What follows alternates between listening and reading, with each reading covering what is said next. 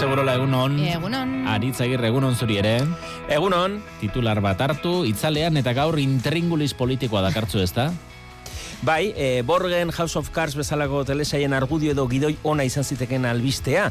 Bueno, edo akaso da kolau buruzari garela baron nuar edo Podemosekoi gustatzen zaien telesail hori. Politika, hauteskundeak harremanak dena nahazten duen WhatsApp mezu bat sortzea laurden gutxitan egun batean bidalita. Bueno, sugerentea dirudi, azteko kolbonik WhatsApp bidez jakin jarazi dioa da kolauri Bartzelonako udal gobernua utzi ingo duela.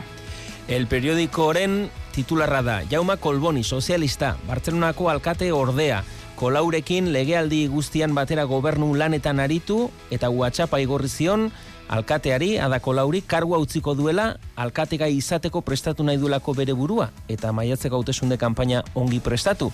Sortzeala orden gutxitan, aldez aurretik, dei bat egin omen zion, dei galdua gelditu zena, tira edozein bikoteen artean gertatzen den hori. Mm, ez dira orduan deitzeko ere, eh? bueno. E, zuk geldialdia egin nahi duzu, eta harreta jarri formetan edukian baino. Horrelako erabaki handi bat hain garrantzitsua komunika daiteke WhatsApp bidez?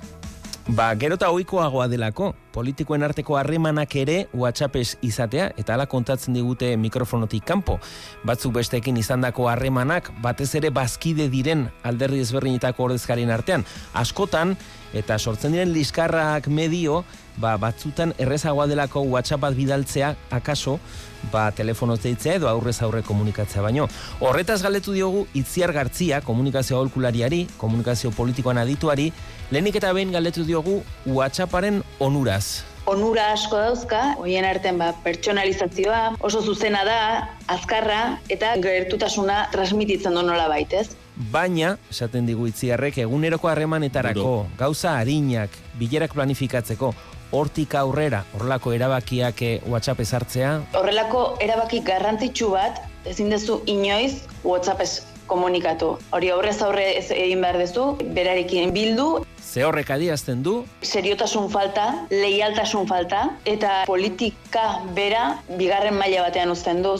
Eta formetatik guri di edukiragoaz, ze gobernua ustea hauteskundeak prestatzeko, boto emal eta herritarrekin hartutako kompromisia ustea ere, bada ein handi batean. Hemendik lau hilabetera dira hauteskundeak, ezta? Demagun e, hautagai guztiek, orain, momentu hontan, ni ni Donostiarra izan da imaginatu. Eneko goiak bere kargua uzten duela kanpainan buru belarri hasteko. Ez dauka ez hanka ez bururik. Eta bere irudiaren entzat ez da bat ere ona. Orduan, e, kontuan izan berdezu bai kontestua eta bai edukina. Eta kasu hontan edukina oso garrantzitsua da, osea, gobernua utzi egiten duzu eta horrelako notizi bat ezin dezu eman WhatsApp bidez, ez?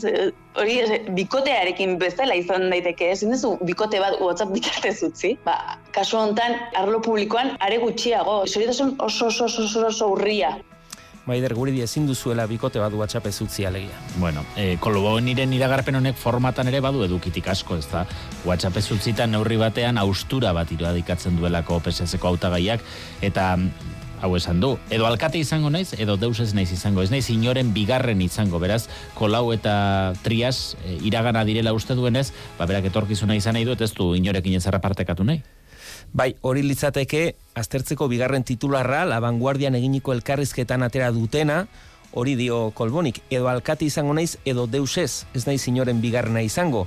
Galetu dio titziar gartziari, ez alda WhatsAppa kasu honetan austura efektua areagotzeko, hiperbolizatzeko tresna bat? Uste dut ez dutela neurtu, nik uste hor e, atzean egon daitekena nolabaiteko efektua eman nahi izan dute, baina ez dakit bere kontran ez da, ez da bueltatuko. Nolabaiteko nabarmentasun hori lortzeko, nik uste dut hor efekturen bat bilatu nahi izan dutela, eta ez dutela ondo neurtu horrek izan ditzaken ondorioak aurrera begira ere izan ditzakela kalteak. Zuk imaginatu urrengo teskunden ondoren PSZ norbaitekin paktatu nahi duela, bai adako laurekin edo bai triasekin. Ez dakit nik konfiantza asko izango nukeen berarengan. Nola nahi ere aritz, e, oitzen ari gara WhatsApp bidezko politika berri honetara, eta hori ere kontutan ezartzea atzean gelditzea da, ez?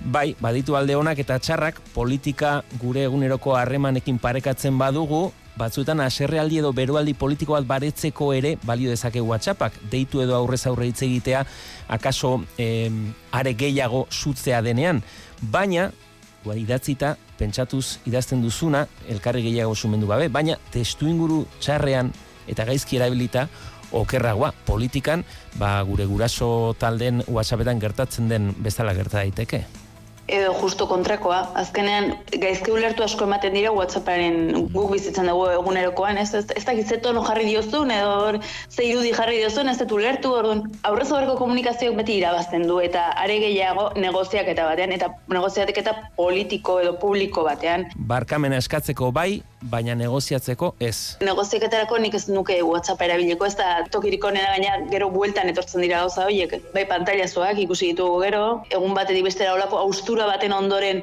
gauza askota zentratu gaitezke hor WhatsAppa bitartekari izan degunean. Eguneroko gauza txikietarako WhatsAppa perfecto, baina ja negoziaketarako beste foro batzu daude, barkamen eskatzeko modua izan, izan daiteke, baina WhatsAppa baldin badaukazu, telefonoa daukazu, deitu diozu, hitz egin edo aurrez aurre hitz egin olako erabaki baten aurrean. Zenbaterako eman dezaken guridi WhatsApp batek. Ba bai, e, asko mugatzen ari dira, eh? Morgan Stanley esate baterako bere banketxeko langileei isuna jarri die lanerako WhatsApp erabiltzeagatik. Entzule batek dio, koldarren eskutalekoa da WhatsAppa.